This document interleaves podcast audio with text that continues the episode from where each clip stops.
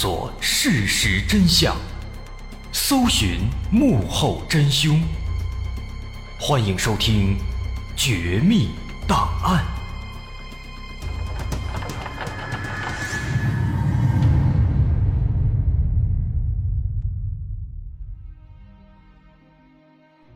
还原事实，探索真相。欢迎来到今天的《绝密档案》，我是大碗。今天咱们要说的是一起连环强奸杀人案件。这个案犯非常之猖狂，在作案最频繁的时候，他曾经在短短一年多的时间里就杀害了十三名女性，甚至有时在杀人之后啊，他还要对尸体去实施奸淫行为，非常之变态。在后来被捕以后，面对记者的采访，他甚至还引以为傲，就像是在炫耀一样，向记者要了一支烟，然后非常悠闲的把腿垫起来，开始讲自己的所作所为，就好像自己根本没有在犯罪，而是在行侠仗义。这个奇葩的案犯，他的名字叫黄顺宝，他还有一个假名叫做黄全全。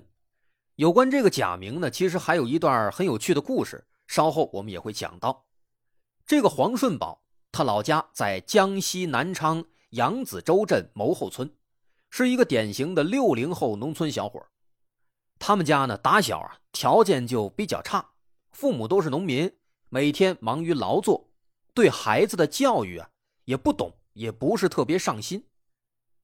所以从小啊，父母对黄顺宝就疏于照顾。而黄顺宝呢，他又比较顽劣，比较调皮，这两者结合，其实也就为他之后走上歪路埋下了伏笔。因为家里穷啊，黄顺宝没有上过学，顽劣的性格导致他从小就闯了不少祸。在六岁那年，他的邻居家种了好几棵香椿树，这个香椿树那小树苗都是又细又长又直。高度呢也不高，也就一米左右，在远处看起来啊，就好像是一根那个小棍儿插在土里。小男孩嘛，好像都特别喜欢棍子，也不知道怎么想的。有一天中午，趁着大人们都午休的时候，黄顺宝就跑到邻居家外面，把人家种的其中一棵香椿树苗生生的给掰断，然后当棍子去玩了。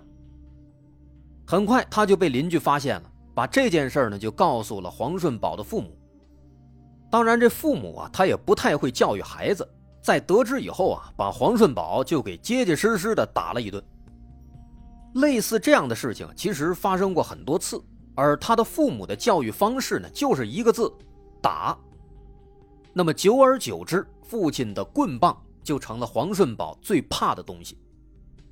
不过，黄顺宝这个人呢，还是有点小聪明的。从小就机灵，后来呢，为了避免被打，当黄顺宝又在邻居家里闯祸的时候，他就会想办法和对方私了，只要对方不告诉父母，做什么都行。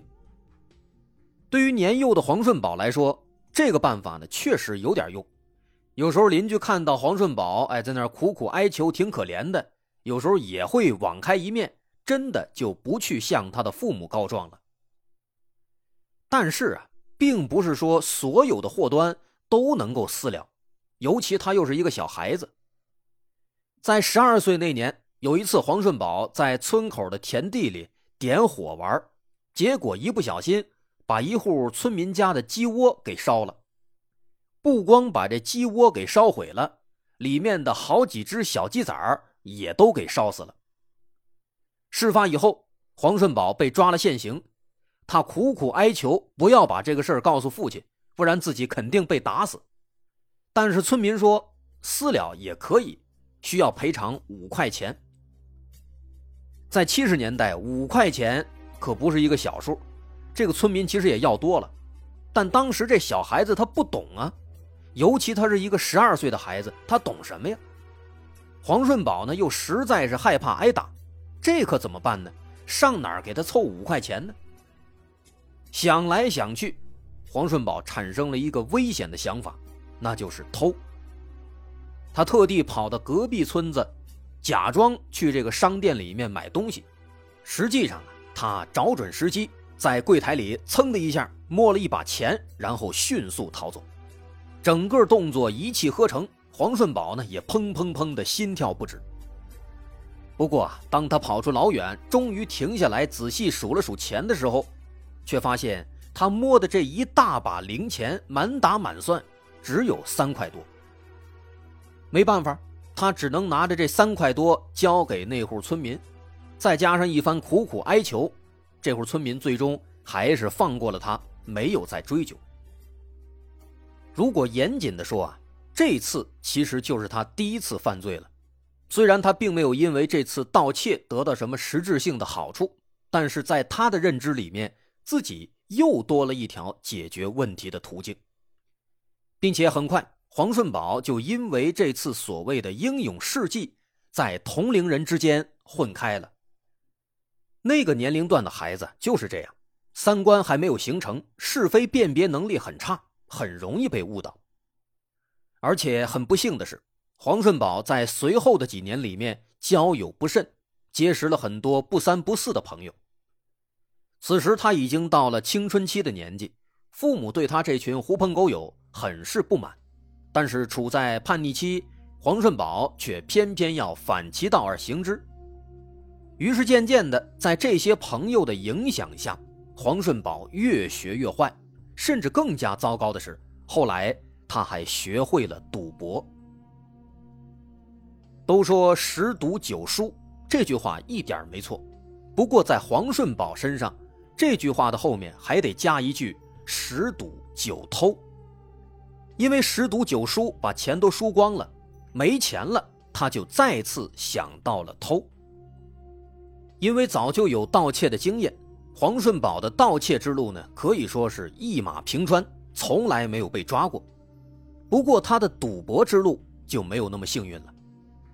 很快，一九七九年，他和一帮狐朋狗友在聚众赌博的时候被抓了现行，最终被判了劳教一年。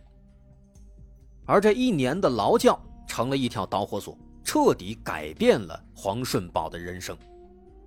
因为父母一直比较严厉，儿子犯了这样的事情，那肯定是不可能有好脸色的。后来劳教结束，黄顺宝回家了，父母怎么看他，怎么感觉不顺眼。天天不是打就是骂。黄顺宝本来他心里就不服气，被父母这样一番教育，他更加不听话了，干脆直接离家出走。后来，他和那帮所谓的兄弟开始彻底混在了一起，而这也成为了他最终彻底走向堕落的起点。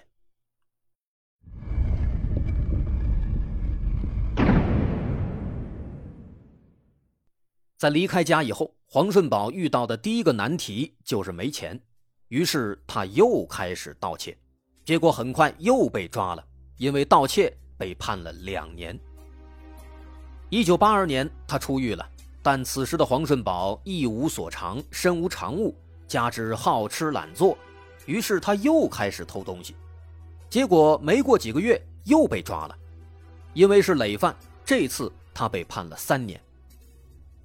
这刚出来又进去了，黄顺宝非常不高兴，所以天天开始琢磨要如何去越狱。后来他终于找了一个机会，把一个狱警给打了一顿，然后成功逃了出去。但他毕竟是黄顺宝，他不叫肖申克呀，注定不可能实现救赎，所以没出一个小时，他就又被抓了回去，并且因为这次的脱逃罪和故意伤害罪，直接。被改判成了无期。那这一下，这不完蛋了吗？眼见自己出不去了，黄顺宝才终于服软，终于开始好好的表现。但是他真的是要积极改造、积极悔改吗？当然不是，因为减刑是一项基本的人权保障，任何罪犯都有减刑的权利。黄顺宝他显然了解这一点。但是减刑并不是说可以无底线的去减，比如说黄顺宝，他现在被判了无期，如果他表现特别好，有没有可能一直减减减减减，最后减到一年呢？这是不行的。根据我国法律规定，经过减刑之后啊，最少也要执行原刑期的一半。比如说判了十年，那么经过减刑，最少他也要坐牢坐五年。而如果是无期徒刑呢，那么最少也要坐十三年。总之，那几年当中，经过一番积极表现，黄顺宝确实争取到了不少减刑的机会。他最终被减到了十五年，在一九九七年出狱了。在监狱里待了十几年，外面的世界早已经焕然一新。当年那些狐朋狗友，有的已经从良，有的还在监狱里蹲着，总之全都离他而去了。这让黄顺宝有些手足无措。好在世界上最爱他的还是他的父母，虽然严厉，但是父母没有放弃他。和咱们之前讲过的一些罪犯一样，他们的父母会觉得，如果给孩子娶个媳妇儿，也许他就能好好生活了，不去违法乱纪了。所以黄顺宝的父母呢，也开始张罗着给他找对象，同时还出钱给他买了一辆旧摩托车，让他出去开摩的养活自己。其实黄顺宝呢，他完全是有能力养活自己的。身为南方人，他长了一个一米八的大个头，孔武有力，大多数体力活他都能应付。但是黄顺宝本质上他是一个好吃懒做的人，他不肯吃苦。表面上看起来啊，他每天骑上摩托出去开摩的了，但实际上他每天都在瞎逛，寻找赚大钱的机会。可是做什么能赚大钱呢？转了很长时间，他终于想通了。他觉得，只有干那些刑法上写的事情，才能赚大钱。但是刑法里面写了那么多罪名，哪一个才适合自己呢？他觉得抢劫最合适。开着摩的游手好闲了几个月，最终时间来到一九九八年五月。经过观察，黄顺宝发现啊。那些卖菜的菜农，每天都会在凌晨三四点钟拉着蔬菜去南昌市里出售，他们身上肯定有钱。而且半夜三四点啊，这是一天当中最黑暗、最安静的时候，马路上几乎没人，这些菜农在这个时候简直就是绝佳的抢劫目标。说干就干，五月二十二号这天凌晨。两点半钟，他就提前潜伏在了去南昌市里的必经之路上。虽然之前他干过很多次盗窃，但是这抢劫还是第一次，所以这一天啊，他很紧张。他坐在路边的石头上，一支接一支的不断的抽烟，等待着自己的目标。大约在凌晨三点钟，他远远的看到有一辆自行车正缓缓的骑过来。自行车的后座上挂着两个大筐，不用说，里面装的都是新鲜的蔬菜，这肯定是一个菜农。于是黄顺宝立刻抓起一块石头，屏住呼吸，在黑暗中潜伏下来。很快，自行车就来到了跟前。此时他看到骑车的是一个三十来岁的女性，这正合了黄顺宝的意思，因为刚才他还在想，如果骑车的是一个彪形大汉。他干脆就放弃。看到这个情景，黄顺宝立刻起身冲了上去，还没等女人反应过来，手里的石头就猛地砸向了对方的头部。这一切啊，都来得太快了。骑车的女人应声倒地，没有发出一丝声音。黄顺宝见状，立刻把女人和车子拖到旁边的地里。但就在这个时候啊，那个女人又迷迷糊糊的醒了过来。一直在哼哼唧唧的求救，这让黄顺宝立刻紧张起来。他一下子窜到女人身上，用双手死死按住女人的头。没一会儿，这个可怜的女人就被他活活闷死了。此时，黄顺宝已经紧张到了极点，他立刻慌张的在女人身上乱摸，最终从口袋里面摸到了一百多块钱。不过，就在他摸钱的过程中，他的手摸到了女人的胸部，从没见过女色的黄顺宝立刻被欲火焚身，他滋啦一下撕掉了女人的衣服，接着对尸体实施了奸淫行为。可能他自己也没想过，自己的第一次竟然给了一具尸体。后来在接受采访时，黄顺宝说：“这是他第一次杀人，当时他非常紧张。在杀人之后，他想把尸体丢进旁边的赣江。其实从案发地点距离赣江江边不足一百米，但是因为他非常紧张，手和脚一直在不停的颤抖，导致他足足拖了半个小时才把尸体丢进江里。”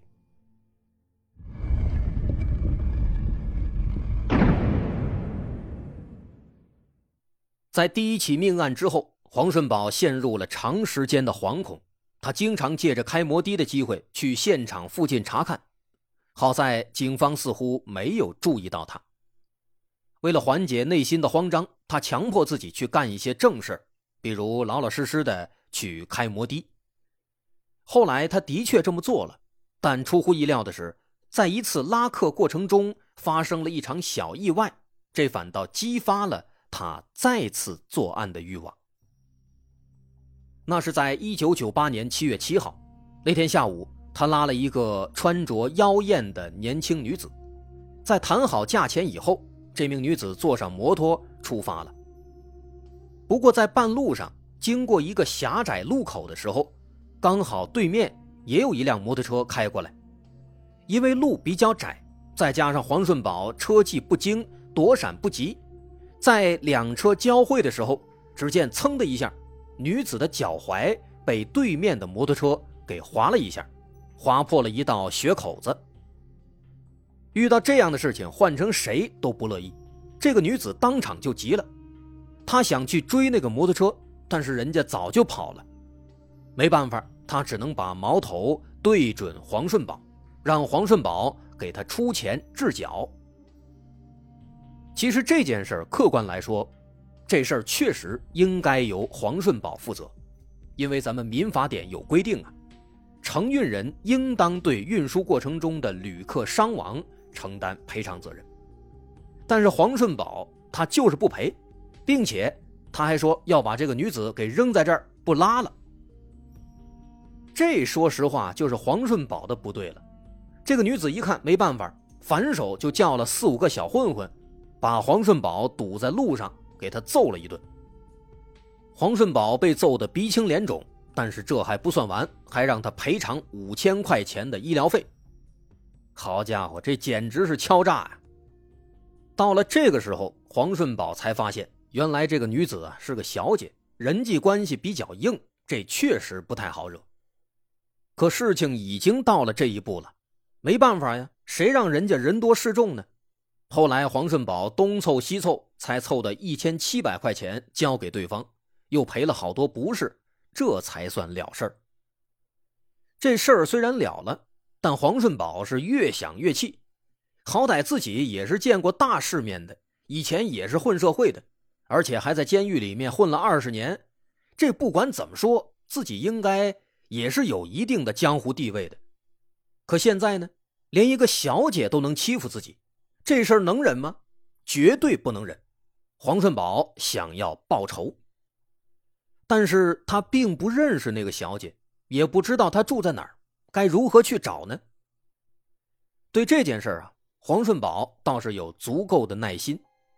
从那天开始，他开始每天都来到当时拉上那个小姐的路边，每天都在那儿等着，这一等就是一个月。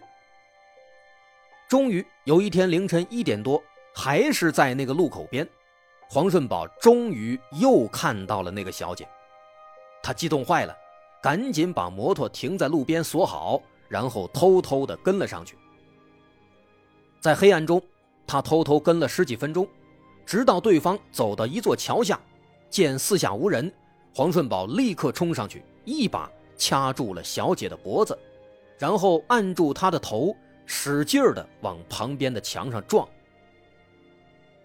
根据黄顺宝后来回忆，当时他满脑子都是要报仇，所以他几乎使出了全身的力气，吃奶的力气，一门心思就是要把这个小姐给撞死。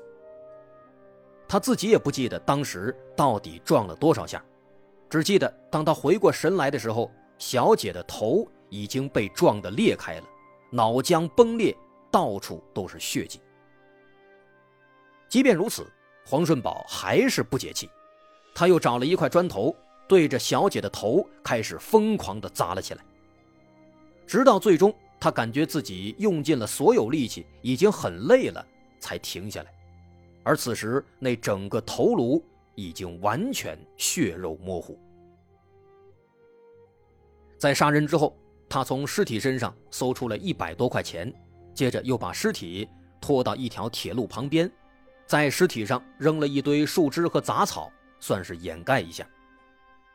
不过，当他转身离开之后，还是觉得没有解气，于是再次回到尸体旁边，把尸体的裤子给扒开，随手抓了一把土塞进了尸体的下身，接着。他才心满意足的离开了。这是黄顺宝第二次杀人，其凶狠程度让人震惊。在我们一般人看来，遇到这样的事情，虽然很生气，但是也完全没有必要去做出如此凶狠的报复。后来有专业人士分析说，说黄顺宝这样的行为明显超出了正常人的行为程度。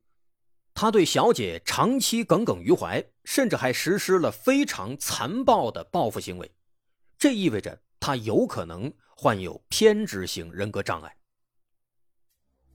在这次作案过程中，黄顺宝的心态啊也产生了一些细微的变化。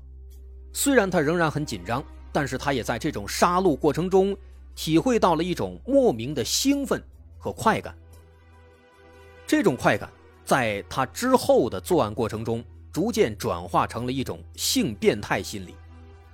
在他之后做的很多案件中，他经常会采用捆绑、殴打和肢体侮辱等等这样的方式，对被害者实施缓慢的折磨，之后再将其杀害，再对尸体进行奸污。根据警方统计，在这第二起案件之后，直到一九九九年十一月。一年时间内，他又陆续作案十一起，杀害了十一名女性。这其中最小的有年仅十七岁的保姆，还有刚刚生完孩子的年轻妈妈，有从事不正当职业的失足女性，很多很多不同的人都有。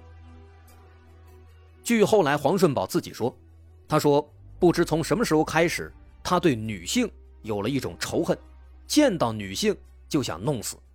他认为这就是自己不断的去杀人的原因。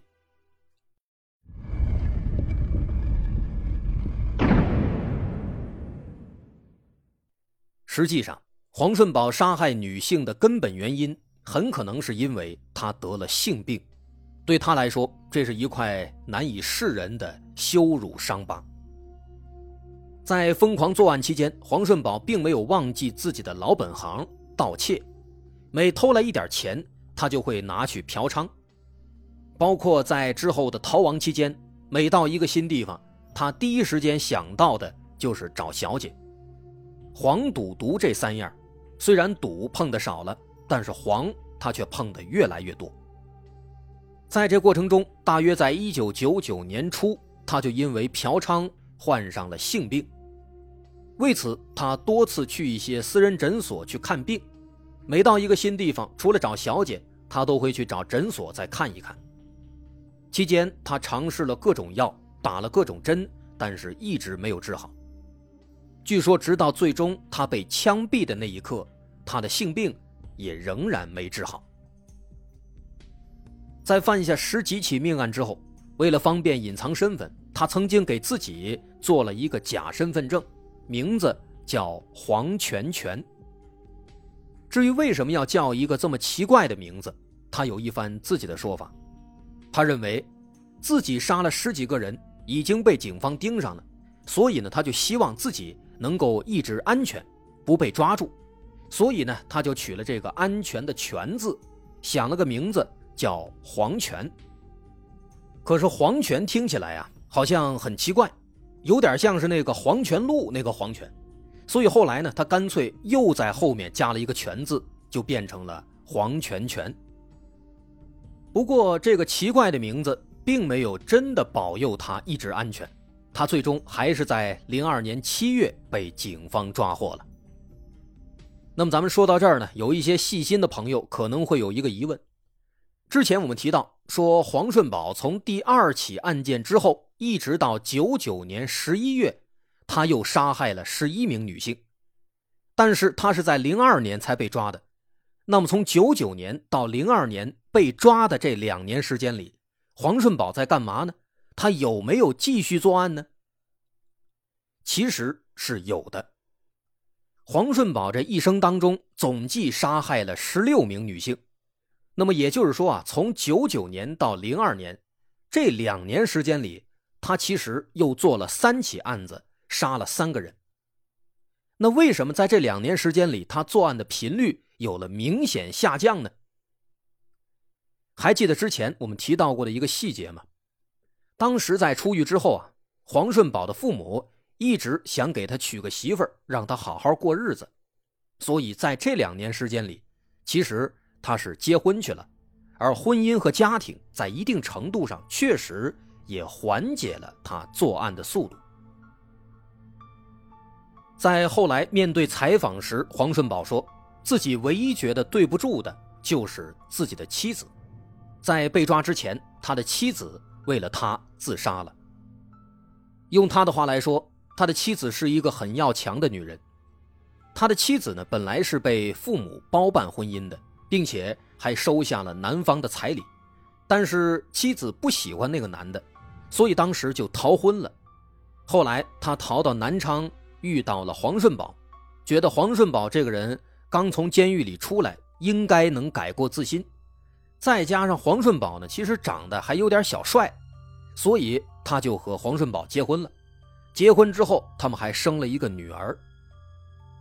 但是万万没想到，不论是妻子还是黄顺宝的父母，他们都没有意识到家庭并没有改变他。虽然在结婚之后，他没有把自己杀人的事情告诉妻子，但是妻子渐渐的却发现了他盗窃的罪行。再加上他一旦有了钱，就出去嫖，完全不顾家。所以家里的情况呢是非常糟的。在一起过了一年时间以后，妻子已经彻底心灰意冷，尤其后来为了躲避警方的侦查，他带着全家到处躲藏，逃窜了很多地方。最终，当他们逃到广州时，他妻子就上吊自杀了。可是妻子的自杀也仍然没有唤醒黄顺宝的良知。他干脆把孩子送回老家，自己孤身一人四处逃窜，四处作案。在他被捕的两个月之前，他还陆续做下了两起案子，其中有一起是他在站台等车准备逃走时，遇到了一个找工作的年轻女子。当他看到这个女子的第一眼，他就觉得这个女子注定要死在自己手下。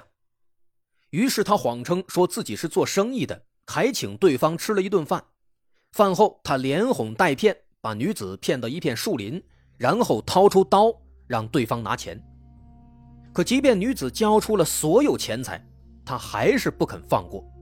他强行扒光了女子的衣服，接着用脚踩住了女子的脖子，看着她慢慢的挣扎，慢慢的窒息而死。他对这种过程。